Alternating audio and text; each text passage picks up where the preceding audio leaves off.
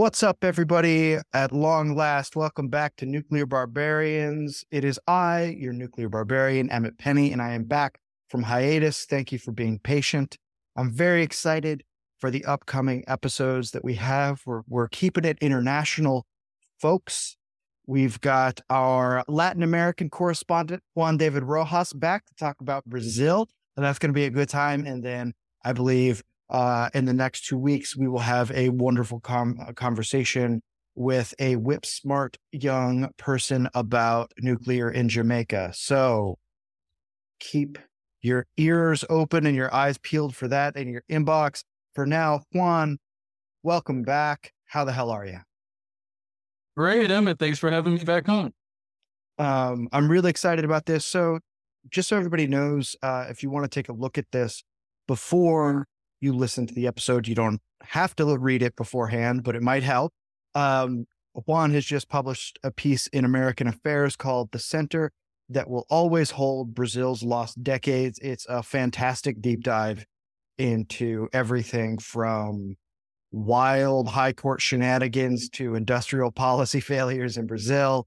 It is quite substantial.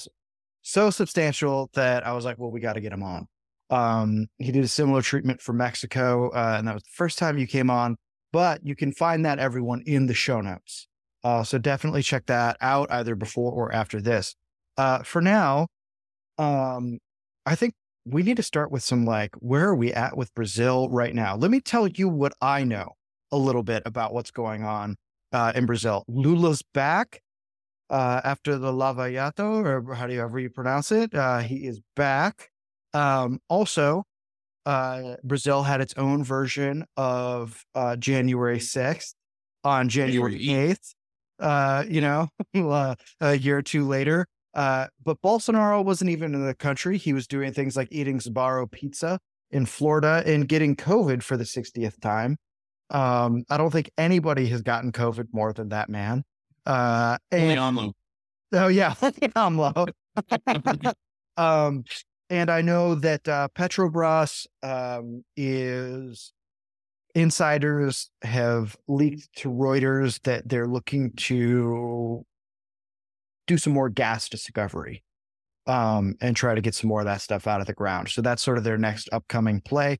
I don't know when they're doing that. I pulled it up here so that I could talk about it, but this is from Reuters.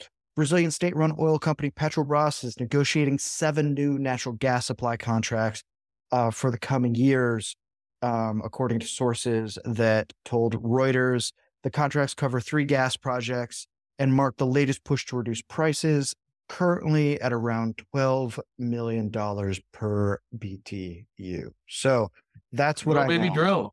Drill, baby, drill. That's what Petrobras is up to. So fill in some gaps for me here. What are we looking at when we're looking at Brazil today? All right. Well, as you just mentioned, Emmett, I'm sure a lot of listeners, the headlines they've seen out of Brazil recently were regarding the really contentious 2022 election between the leftist Lula and right-wing Bolsonaro. Lula won, which is really historic in that he was a former president. He was jailed, and now he's back again for a third term, which is really incredible. Bolsonaro, he bet all these lies that the election would be rigged against him. Obviously, only if he lost. If he won, right. And said that the voting machines couldn't be trusted. And what's funny is that, here January 6th, Trump was still in office. Mm-hmm. And in Brazil, Lula was already inaugurated, and the presidents were inaugurated on the 1st of January. And 8 days later, thousands of Bolsonaro supporters stormed all the seats of power in the Brazilian capital. And chaos is not good enough of a word. But my piece talks about all of that and Lula, Bolsonaro, and how they've contributed to a lot of Brazil's recent instability and importantly, the country's deindustrialization. Mm. I was reading, I think on Substack or one of the descriptions of the podcast, the industrial history is actually a component. Yeah. Whenever we can, which is why I was so stoked that we could talk about some industrial history for Brazil. And it seems like there are some like real themes, not just like Latin American themes, but global themes that play out in Brazil. I know the guys over at Aufhebunga Bunga, not just because Alex Hochuli is living in Sao Paulo, but because Brazil and because of their go back and forth with him on Twitter. So great. Yeah. And I cited him in the piece. His excellent piece on Brazilian innovation. So it's sort of like Italy and Brazil are their touchstones for countries that can sort of like help you predict the future a little bit. You know, when things go wrong there, they tend to... Yeah, exactly. So prefigure what's going to happen. So my understanding is that, I mean, obviously it still has state-run entities, Petrobras, et cetera. But of course, very few have made it out of the last 3 decades unscathed. So give me the lowdown. How were these major state juggernauts formed? Who formed them? What was their context? Right. So, you know, you look at Brazil, and of its 20 largest companies, 10 either were once or are still state-owned. Petrobras is a great example of that. It's actually Brazil's largest company. But so the argument I make in the piece, which there's kind of layers to it, is that Brazil used to be a middling manufacturing power. And that's actually kind of unique in Latin America. Between the 1930s until the 90s, in most cases, most countries in Latin America practiced what's called import substitution industrialization. What that means is that you block products that otherwise would be imported with native goods. And so it's protectionist policy meant to promote the domestic industry. You could call it a kind of America or Brazil first type of policy. That's essentially what industrial policy always means. And every developed country at one point or another did ISI. The thing is that later they did free trade. But anyway, in most cases, unfortunately, in Latin American countries during the 20th century, they industrialized their mining, agricultural, and energy sectors. Mexico is a great example of this during the 20th century. It has these glorious energy companies, are so glorious now, but they were more glorious in the past, like Pemex. But Brazil was different in that it prioritized high-value sectors in manufacturing, beefing up, for instance, its automotive and aircraft sectors, rather than just industrializing mining, culture, and energy. But they did do that. And both of these things are important, just that today, the bulk of Brazil's economy is focused on mining, agriculture, oil, et cetera. But you need, in order to become a rich country, to develop, you need both of these things. You need a Petrobras because heavy industry needs energy. And this is why someone like Petro in my native Colombia is really stupid, at least on that. But since the 90s in Brazil, there have been these discrete decisions by policymakers to shun industrial policy and manufacturing and instead promote those same extractive sectors. In addition to small business and construction.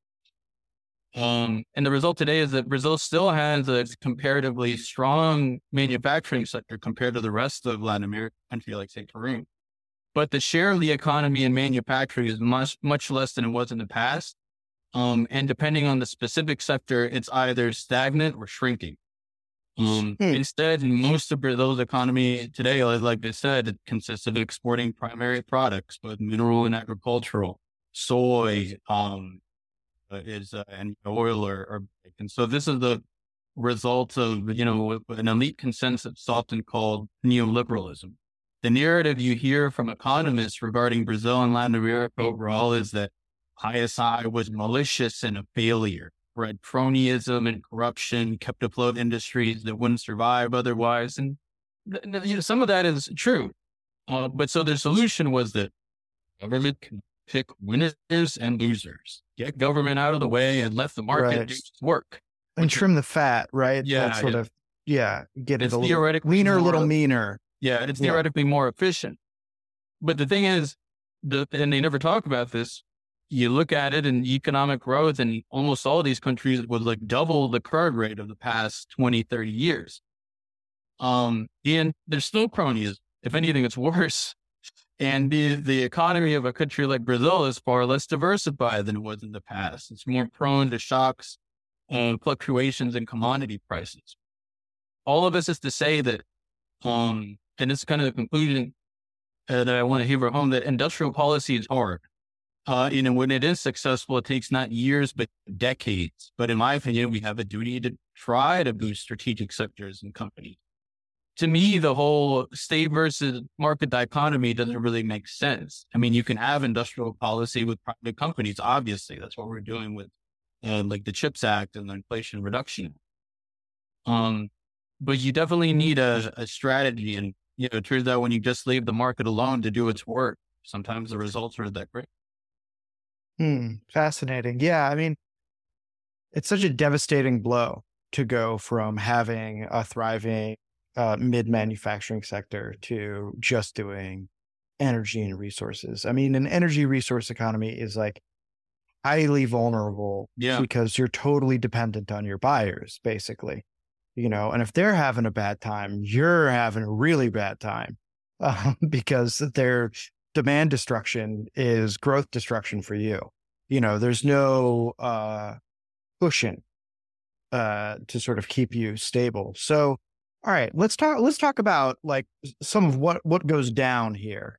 Let's talk about nuclear in Brazil. I want to know about that. You tell me about that, man. I don't know anything about nuclear in Brazil. And so I really want to know. Tell me the story. Okay, perfect. Well, we are on the Nuclear Barbarians podcast. So I think it's definitely appropriate. I did a lot of research just for this topic. Oh man, I appreciate it. First, to give some background, and this will be useful for all the companies that we talk about. You look at industrialization in Brazil, and everything goes back to kind of like we talked about in Mexico with Macedo Cárdenas. In Brazil, an equally important figure is Getúlio Vargas, who was a really fascinating figure. He was both a democratic president and a dictator at one point, and kind of straddled the line between being kind of like a right-wing fascist, honestly, while he was a dictator. And he, like Lula, came back for a third term. He was democratically elected, and during the term, he was kind of like a left-wing populist. But he set on the period of ISI policies in the form of tariff protection, managed trade, sectoral unionization, a state development bank, state-owned steel company, the state-owned oil firm Petrobras. And in a lot of these cases, in the long term, these industries were all successful. The one case of a serious failure of industrial policy, unfortunately, is in nuclear. Hard sector to get right. Yeah. And unfortunately, what did end the sector was incompetence, to be honest. There was a lot of scandals. And the scandals were twofold. On the one hand, there were a lot of accidents in problems in the handling of nuclear materials, not even just relating to nuclear power, just like mining and stuff like that. Mm-hmm. And related to nuclear proliferation for nuclear weapons, because of the military dictatorship was key in developing the nuclear industry and a lot of industry overall in Brazil. Gotcha. Okay. But so during Vargas's presidency, a really interesting dude listeners should check out, also the guy called Alvaro Alberto da Mota Silva. He was a vice admiral and Brazilian inventor who was on Brazil's National Security Council, called the GSM. And he had a number of proposals that Vargas approved to begin investigating, researching, and acquiring materials and technologies for the development of a nuclear industry. This was approved in 1953. Related government agencies, there's a whole alphabet soup of agencies involved in all of this, sought to acquire nuclear tech from the U.S. and other developed countries. A long-standing partnership started with West Germany that lasted decades. One of Vargas's successors, Juscelino Kubitschek, actually under him, Brasilia was built. He founded the National Nuclear Energy Commission, as well as the Atomic Energy Institute in São Paulo that had Brazil's first reactor, which is the first to enter operation in the Southern Hemisphere. Well, so it's probably like a test reactor, right? I'm guessing okay. And one of the problems was that, you know, countries like the U.S. didn't want Brazil and other countries. I mean, we're trying to thwart Iran and whatnot, but this is historical. Developed countries kind of had a suspicious eye on anyone who wanted to develop a nuclear industry. And the next progress that Brazil saw in nuclear came when the military took over in 1964. They ramped up research and development in nuclear, and that caused a lot of friction with the U.S. because the military refused to sign off on a non-proliferation treaty. And they had a Cold War mentality, you know, as a national security concern. They wanted to develop nuclear, and they had a bit of a rivalry and arms race with Argentina, which was doing the same. I wrote this down. At a national security meeting, one of the military dictators at the time, Costa e Silva, he said, voice of argument said, quote, doing research, mining, and building devices that can explode, and added, we will not call them bombs. We will call them devices that can explode. I love it. So I didn't know about this whole arms race between Argentina and Brazil. That is fascinating that those two countries were competing for nuclear arms with each other. And I love the devices that explode line.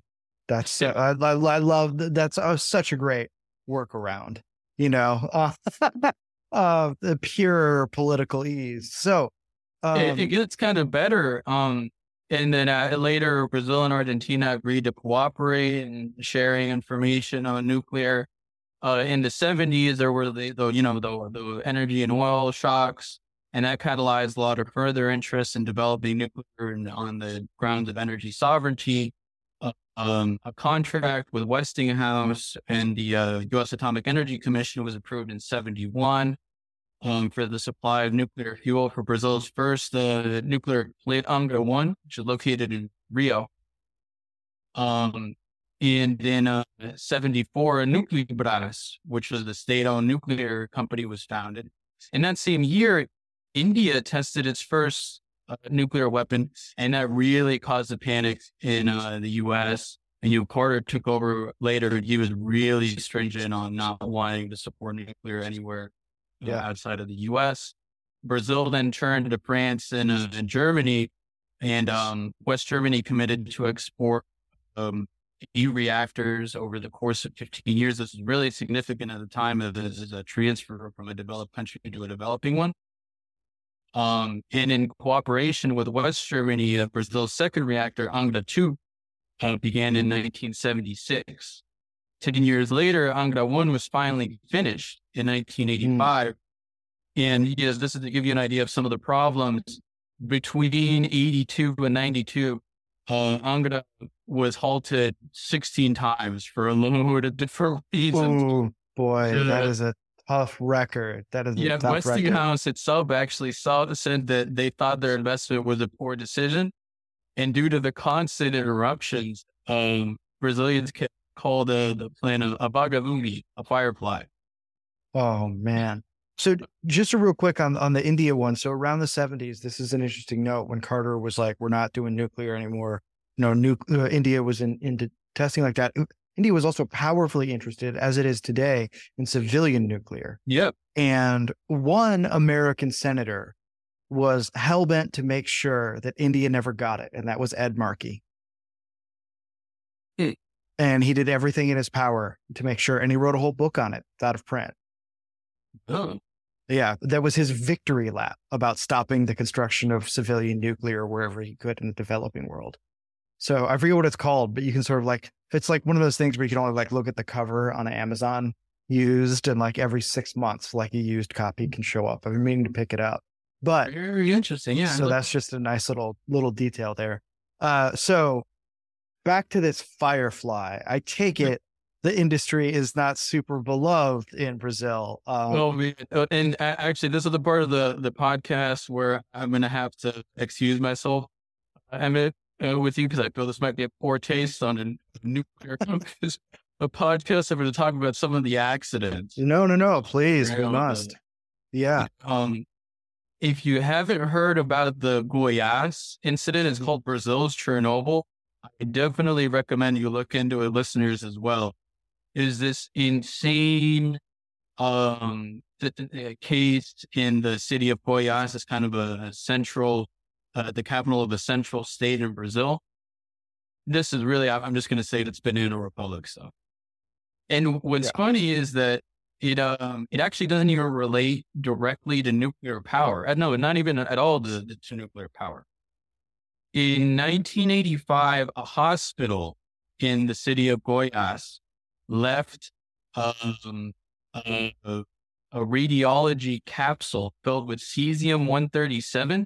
You know, this was used to treat like cancer patients at blast a controlled dose of the cesium for the treatment. And they relocated.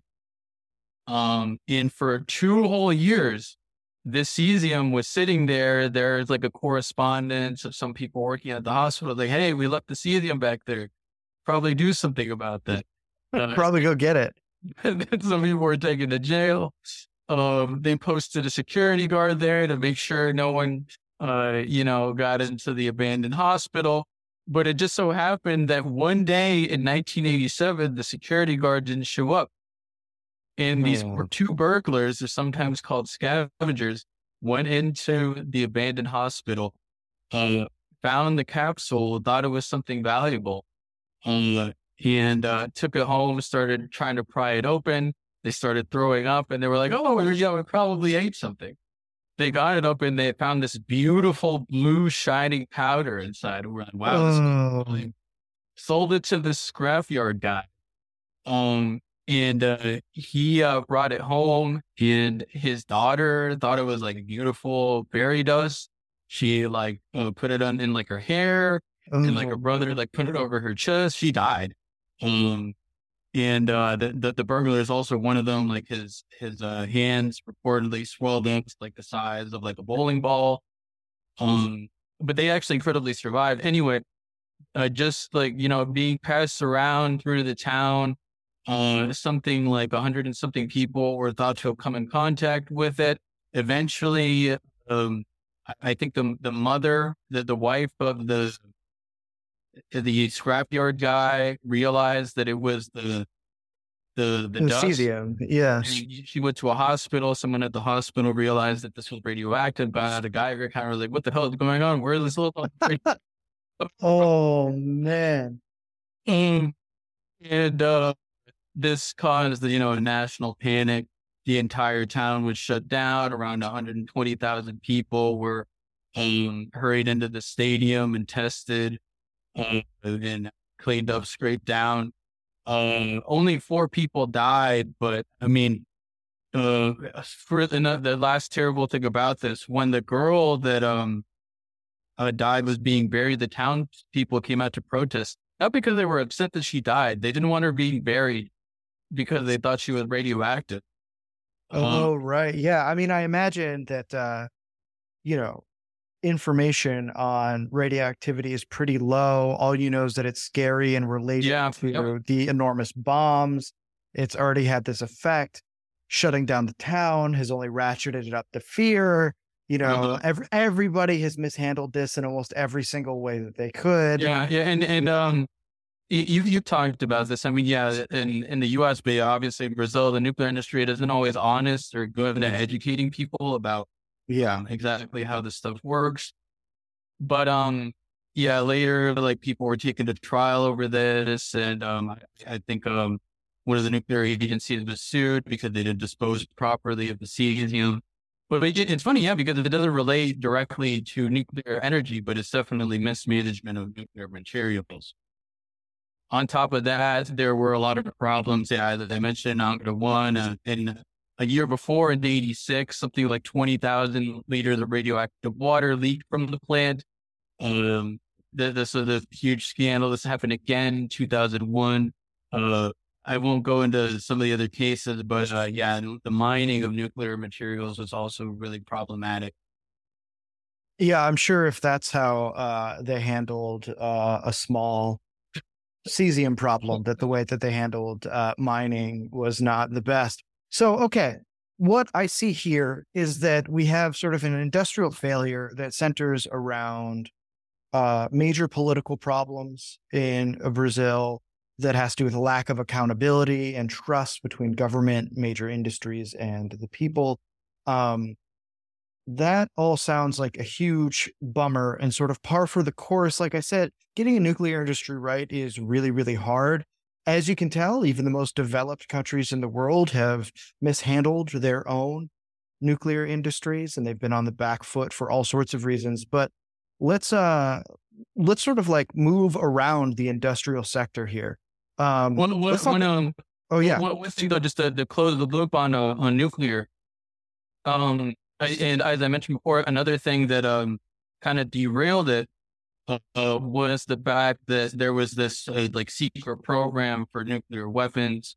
Funnily enough, in the 80s, the head of one of the nuclear agencies traveled to communist China, and for the right-wing military dictatorship at the time, to get enriched uranium from Chinese counterparts.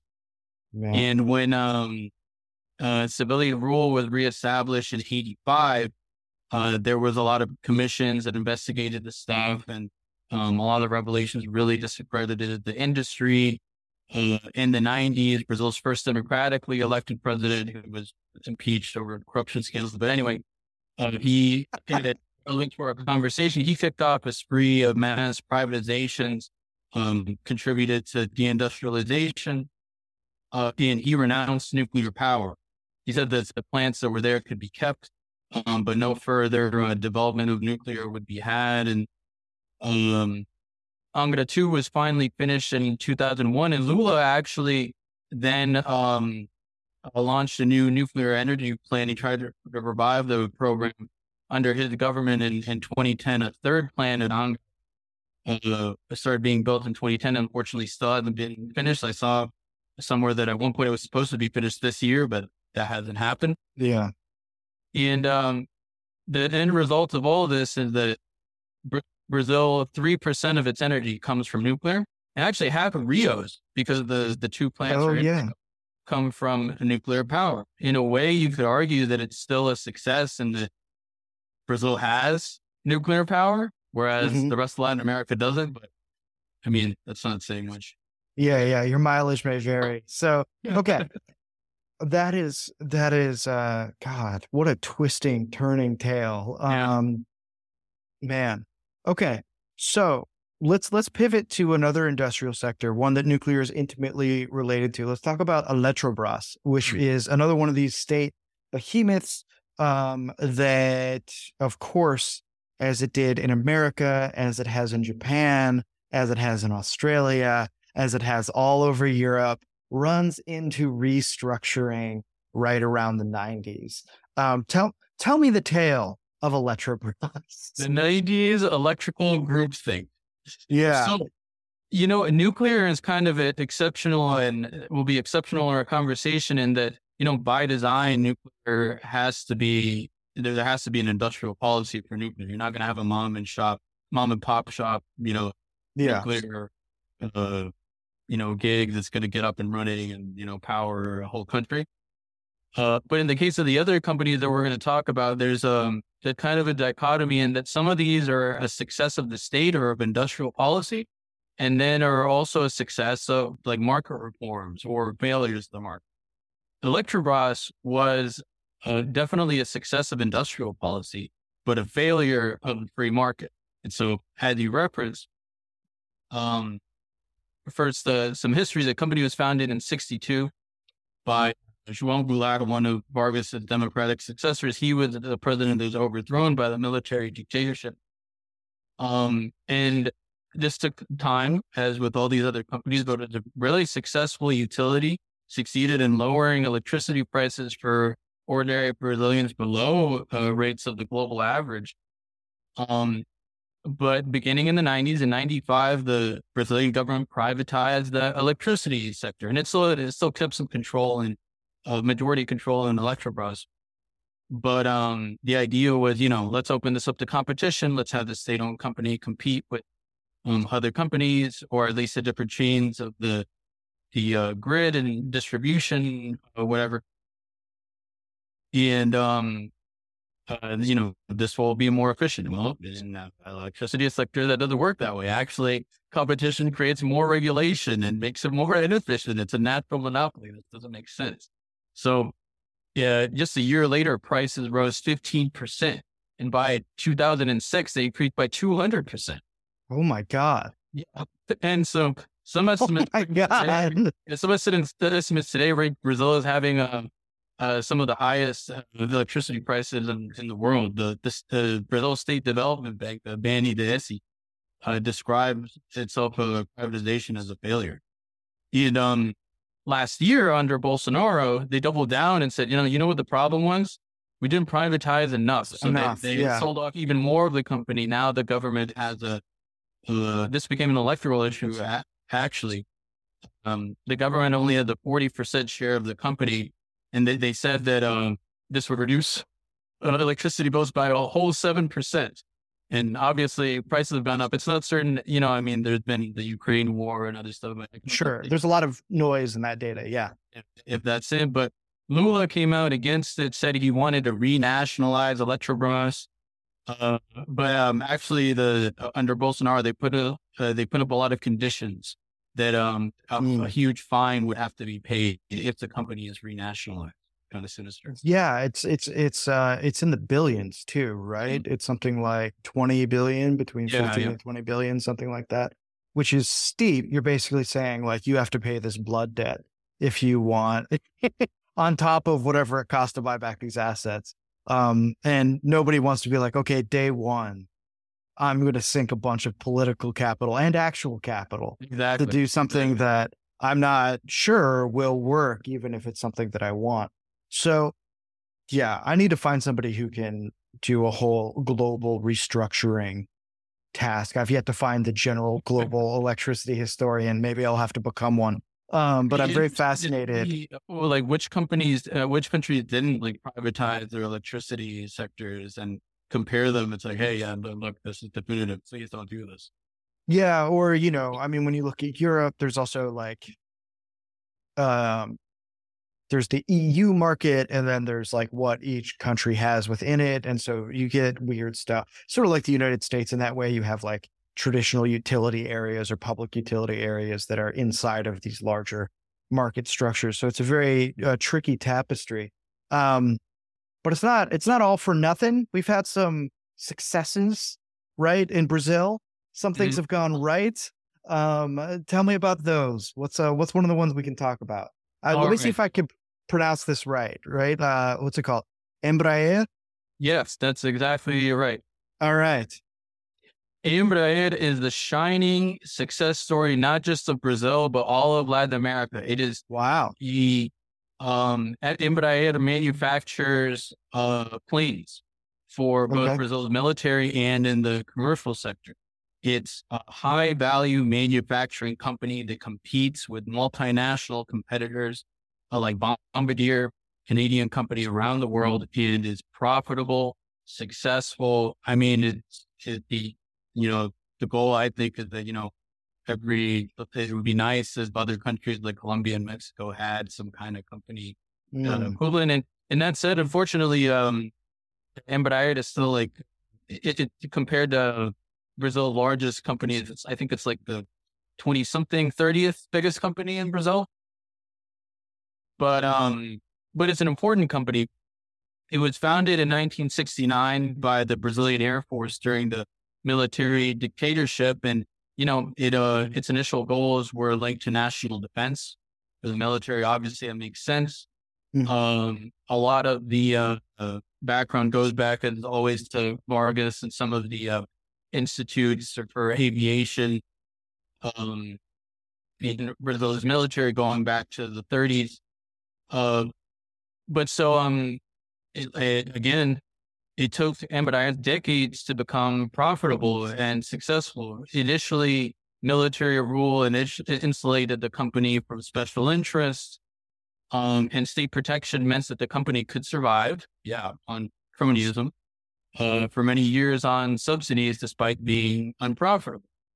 But the thing is, the subsidies had a strategic goal in mind to grow production and research and learning through trial and error over time allowed the company to develop its own models for regional mid-sized jets that later turned out to be really competitive. And what's interesting is this, when Embraer was privatized in the 90s, in 94, and it had to be put up for auction, I think 5 times, and on the 6th, it was finally sold. It was viewed as so undesirable because of its financials that it took so long to sell it. The new ownership, they had like a shock doctrine. They slashed wages, they unionized a lot of the workforce, outsourced a lot of the workforce, eliminated around half of it in 95.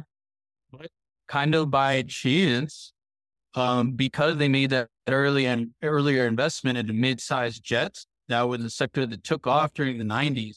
The company became hugely successful. So chance is a big part of it, but privatization did help for collaboration with the multinational private companies. But, an important thing also is that the military and the government kept a golden share. That means that they have a seat as the permanent seat at the company's board in permanent ownership, partial ownership of the company. It wasn't completely privatized. Initially, the state was stipulated that foreign ownership couldn't exceed more than 40%. The military was really key to not have the company be completely sold out. And sure, the truth is that if they completely sold out the company, there's little reason to believe that it would have survived as a Brazilian company. It would have been, it would have been something else. Bombardier or Boeing or Wells. Yeah, no doubt. I think it's such a fascinating story. And so, if I'm hearing you correctly, basically before privatization, they had invested a lot in midsize jets and jet engines, and then they get bought at auction. We see the typical deunionization, outsourcing, slashing, putting things into deals with contractors rather than being totally vertically integrated. But it is that pre-privatized investment that pays off. Exactly. Okay, cool. I just want to make sure I had the timeline right, because that is a really interesting twist of events. That's a nice twist of fate. It's pure luck. And this will come up later. The thing is, because privatization was done on purely ideological grounds, because I'm not actually completely against privatization. I think there's moments where it makes sense. Sure. It's just that because it's not done like strategically, it's just done ideologically. It means that no matter what, in the 90s, these companies would be privatized. If they don't have their shit together at the moment of privatization, they're going to get destroyed. Right. It doesn't have the case that previous investment really paid off. And to give some recent history, I mentioned this in the piece. Horribly, Bolsonaro was in the military, and he's really proud of Brazil's armed forces. One of the first things he did was sell off Embraer to Boeing. Boeing acquired a huge part of it. No way. Embraer still survived, again by chance, because Boeing couldn't go through with the acquisition in 2020 because of the COVID pandemic. Yeah. Out, man, that is wild, son. Wow, how crazy. So they still have their golden share. They still have their 40% or what? Yeah. I think, over time it's been reduced. But the government still has some ownership. Okay. Wow. Okay. All right. And then let's talk about what we started with, right? I brought about some news about Petrobras. Everybody knows that natural gas is sort of the big deal right now. I'll be interested to see if Petrobras, not only do they want to cater to the domestic side, but everybody wants LNG now. I don't know what they're thinking about there. I don't know if you know, but before we can even touch on that, we need the story, dog. The big boy. Let's have it. Yeah, the big boy. The big boy, Petrobras. Again, and this one goes directly back to Vargas. Vargas, Cárdenas in Mexico, we talked about last time, he nationalized the oil sector. Petrobras was founded in 1953 in his third term. And this was important, but it's not quite as momentous as in Mexico. You know, in Mexico, the Pemex is really key to the Mexican psyche. It's a bit different in Brazil. Yeah, they got a holiday for Cárdenas there. Uh-huh. But Petrobras, again, it took years to become profitable. It wasn't profitable until the 1980s. So this took decades. Brazil's oil reserves are located offshore in deep sea wells that are really difficult to access with the technology from back then. As a result, they had to heavily invest in exploration related research since the 50s. And then eventually you get to the 80s, 90s, 2000s, the company finally took off. By the 2000s, Petrobras had more patents than any other Brazilian institution. And today is Brazil's largest company. It's extremely profitable and has investments and partnerships all over the world. If you go to a lot of countries in Latin America, you'll see Petrobras pumps. And all of this kind of despite the huge scandal that the company had during the 2010s with the, as you mentioned, the Lava Jato investigations and the Lava Jato, that's what it is. Scandal, the kickbacks. Yeah. So I think I have many Anglo or at least American listeners, though I do have a high amount of people from all over the world. So happy about that. Happy to have a very international podcast here over at Nuclear Barbarians. But that means the car wash, which I love as a turn of phrase for a corruption scandal. And you have some great details in your piece about Lava Jato. I found myself actually laughing at certain junctures because it is so ridiculous. So, can you encapsulate what happens with Petrobras and Lava Jato for us? Yeah, okay. Where to begin? So, yeah, where to begin? It's called Operation Car Wash because they were laundering a lot of the stolen money at a car station, the pumps. The scheme was that construction and infrastructure projects for Petrobras, which the companies that built this out were Brazil's construction companies. Odebrecht is the most famous, but others like OAS and Camargo Corrêa. Anyway, they were over. You know, this is a classic scheme. You skim up the top from overproduction. So you say, okay, I'm going to build, whatever, this building, and it's set to cost this much. Whoops. It ended up costing double and I get to keep half of that excess amount. Yes, of course. And so a lot of this corruption, was kind of used to keep the incumbent government afloat. The kickbacks were ridiculous. It all came crashing down because Brazil before 2012 didn't have plea bargaining. And that proved really key. Through plea bargaining, they were able to arrest some of these company executives and get them through pleas to reveal key information that allowed them to take down a lot of the operation. Man. And so this redounds through... that's a simplified version, but it's... No. I think that's great. And so this sort of like reverberates through. This is basically how they start going after Lula and his whole establishment. You have some great stuff in here. I don't think we have time for it now. Again, people, you have to read it because like the description of like how Brazilian politics works, it is just so alien. It's a nightmare. The American system. You think it's bad here? It's way worse there. Yeah, even rough comparisons don't really make sense at an institutional level. But basically, that corruption scandal launches the whole sort of insurgent right in Brazil, and it's a big Bolsonarismo show, and Bolsonaro, of course, show up.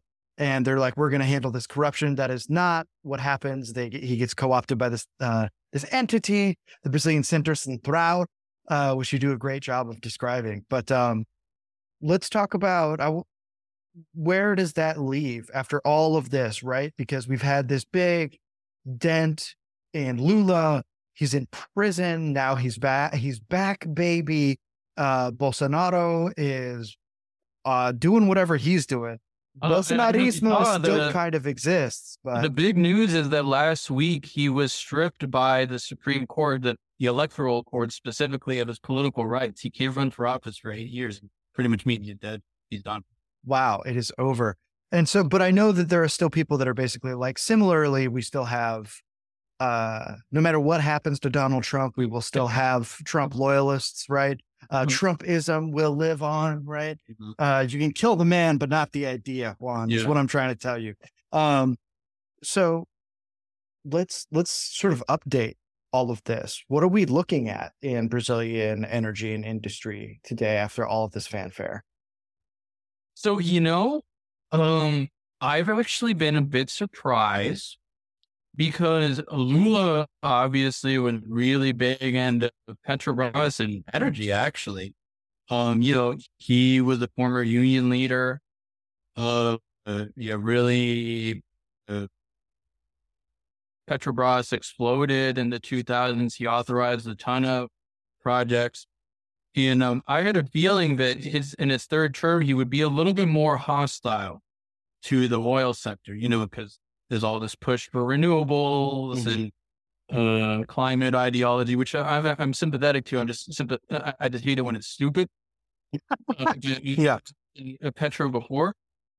But Lula's message, one of his core pitches during the election was on environmentalism, on the Amazon and combating climate change. And actually, amazingly, some other great news that came out a few days ago or last week of his administration, he's managed to cut deforestation already in his first six months by 30%. Wow, that's fantastic. Good for him. Yeah, that's wonderful. Fantastic. But while doing that, he has authorized a ton of energy projects, including with Petrobras, a lot of which are really pissed off environmentalists. I send you an article in a Brazilian newspaper. I don't know if you got the chance to see it. Oh, yeah. Remind me. I was trying to, you would have had to use like Google Translate, but the translation I thought was actually pretty good. But it just listed a number of projects that Lula authorized, including like a highway through the Amazon, drilling for Petrobras near the mouth of the Amazon, which that one actually does seem kind of controversial. But most of them seemed innocuous to me, seemed good and probably will help the country. But, environmentalists were just losing their shit. Oh, I'm sure. And, yeah. How could you? Well, there's no pleasing them. So that, I mean, it heartens me to hear that. It heartens me to hear that sort of like AMLO isn't alone in supporting the state oil thing. I mean, he's got a whole, people can go back and listen to our episode on that. You really should, because the situation that Pemex is in is not easy. And AMLO's sort of betting big on a hometown, what we all hope is not a vanity project. So that's a really interesting tale. But when we look at the whole Latin American scene with industry and energy, like, are there any trends that us energy people and industry people want to be aware of that you're noticing? Well, let's go over to the other side, the really reprehensible case. Okay. Petro in Colombia. Yeah. I was like, I feel like we're getting some foreshadowing about who we're going to talk about. So who's Petro for listeners that don't know? He's the current president of Colombia. He's Colombia's first leftist president. Colombia famously only just elected a leftist, was historically a really right-wing country. And he actually has a message that's really similar to Lula and AMLO. In a lot of ways, he's a left-wing nationalist and prioritizes industry. Hasn't really gone anywhere during his current government. But unfortunately, it's kind of mixed up in that while he like wants Colombia to industrialize, he also just despises its energy sector, its oil sector specifically. He has banned further oil exploration, and that is really, really killing off interest from investors It's dumb because he has this maniacal attitude that's like, well, we're going to be dead in 12 years, you know, classic stuff. We need to do everything possible and invest in renewables. It's like, dude, Colombia like gets a ton of its energy from hydroelectric dams and like, what are you worried about? The state oil company, like there's an argument there that most of the country's finance says the revenues for the government come from that company. And that makes it really vulnerable to oil shocks. But, you know, if you just try to kill it off, it just makes things worse. Yeah, especially if you're not offsetting that with some other type of investment. I also see that he's really brought the hammer down. I think I remember reading this. I don't know if we've talked about it, but I've talked to another Colombian friend of mine about this. But he's really come down on coal mining as well. Yeah. In the country. Fracking. To be fair, fracking is really unpopular in the country. Even some of the right-wing candidates last year, I remember, came out against it. They didn't even win a bond rather than the end, but. Yeah, is there a reason for that? Like, it's like, I can understand because coal just uses a ton of land. And I get why someone would be like, okay, we'll do oil, we'll do this, but we won't do coal. I can understand that, but to say we won't do fracking, I mean, I have an American bias towards fracking. I'm like, it's great. What are you worried about? So what's the concern in Colombia? I haven't looked too much into it really deeply, but I imagine that the point that's always raised is that it contaminates the water. Gotcha. I imagine that the way it's been done probably hasn't been up to par. So there's a lot of animosity from local communities again. Okay. I can get that. I'm not going to speak on the Colombian situation of what they should or shouldn't do with fracking because I don't know how their particular industry handles it. I think that's very interesting. And so, yeah, Petro seems to have some very strange ideas. He was very hard on the renewables, climate apocalypticism. Is he alone in Latin America with that, or there are others like him? Yeah, you know, it's funny. There is definitely a mix right now. Most of Latin America's leaders are on the left. Don't hold your breath. Conservatives that are listening, this will change. Give it a few years. There are, leaders like Petro and Boric in Chile who are hard on. I don't know as much about Chile. I don't know if Boric is outright hostile to like the oil sector, for instance, and Chile is really big on mining. So I think he just kind of had been forced to authorize a lot of that. But let me think who else.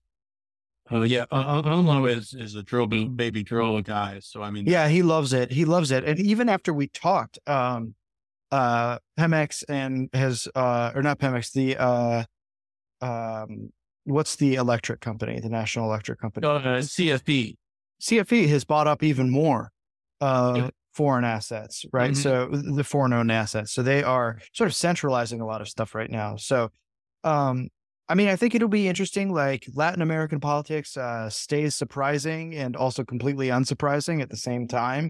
It's got that nice parallax quality going on to it.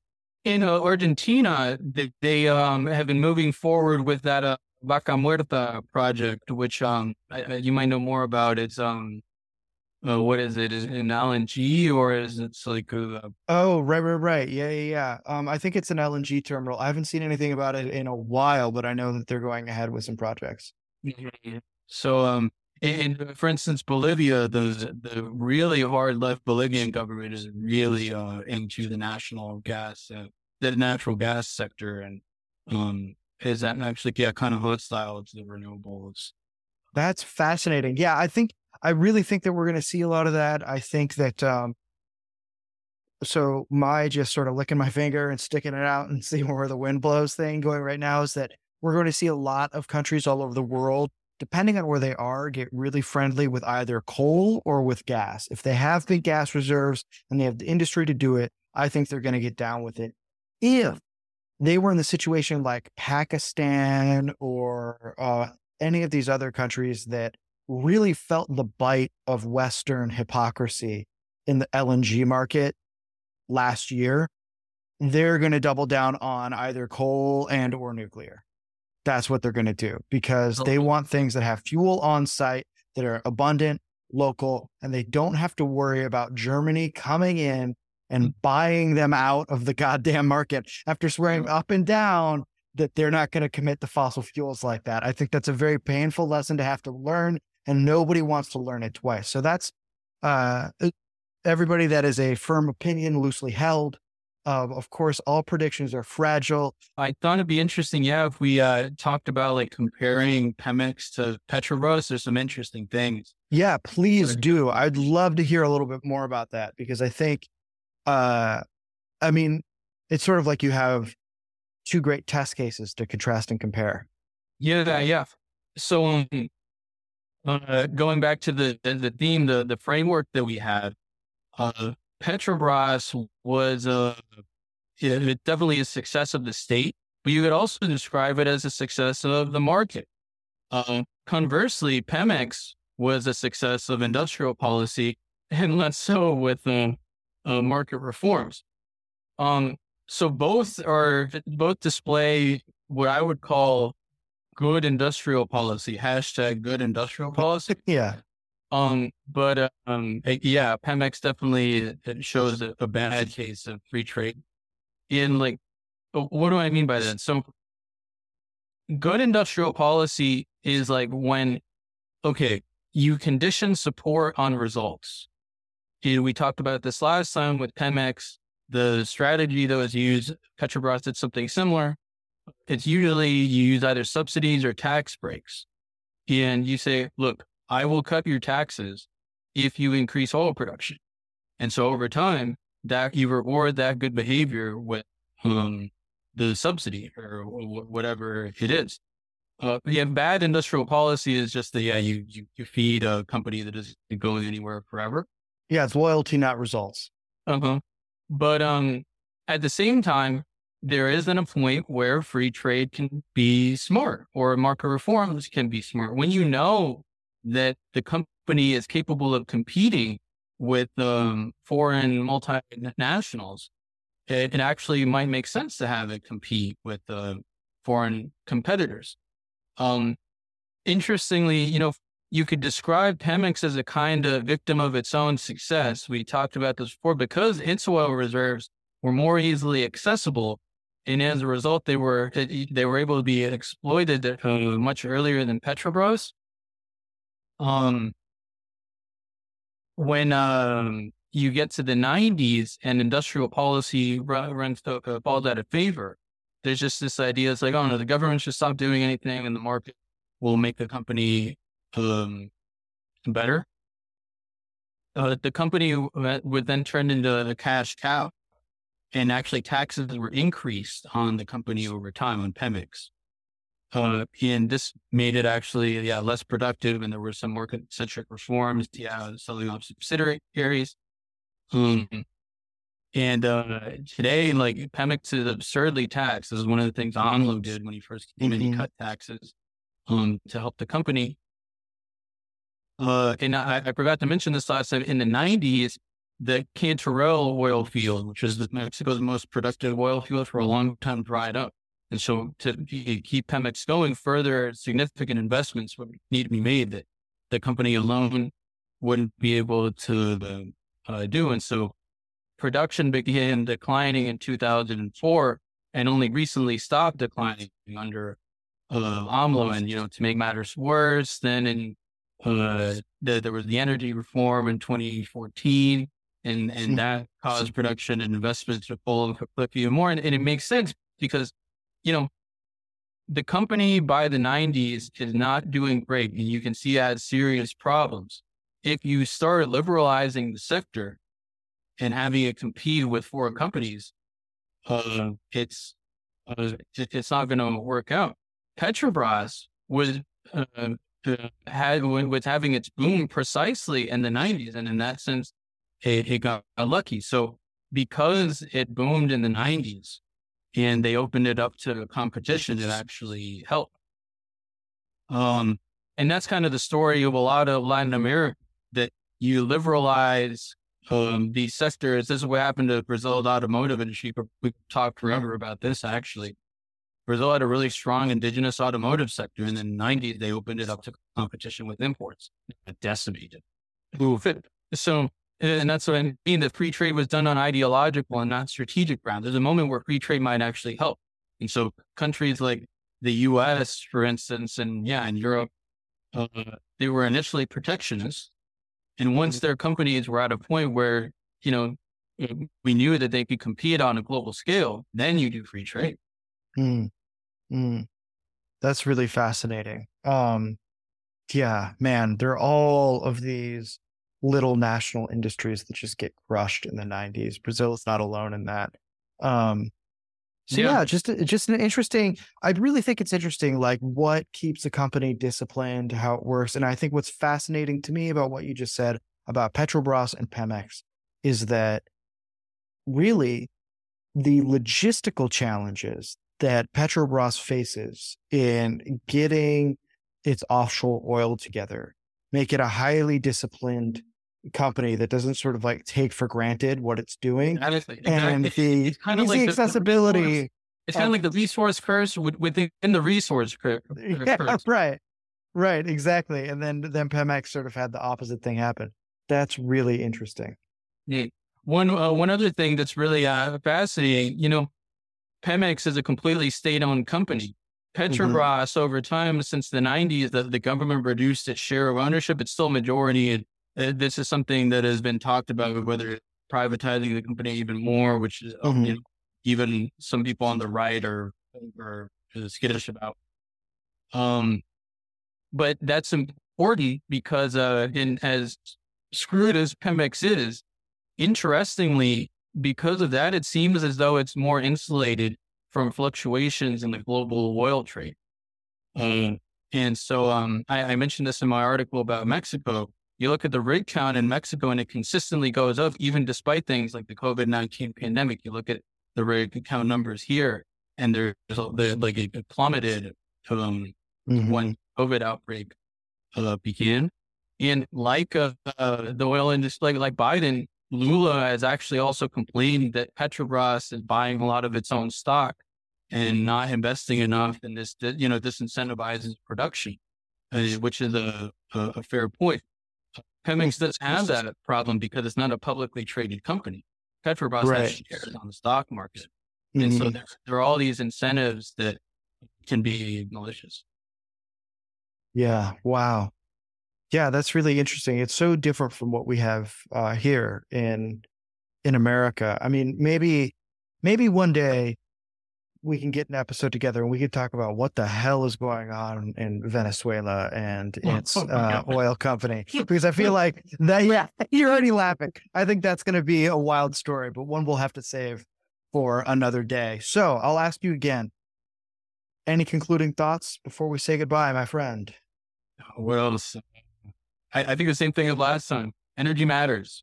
Yep. Energy matters, baby. I love it. We can sign off on that. Juan, thanks again for stopping by. People can find the article in the show notes, along with Juan's Twitter and his LinkedIn. If you want to reach out to him, please do. He's a guy that knows a lot. And until I see you next time, remember to stay sharp, stay strong, and stay radiant, my friends. We will see you next time.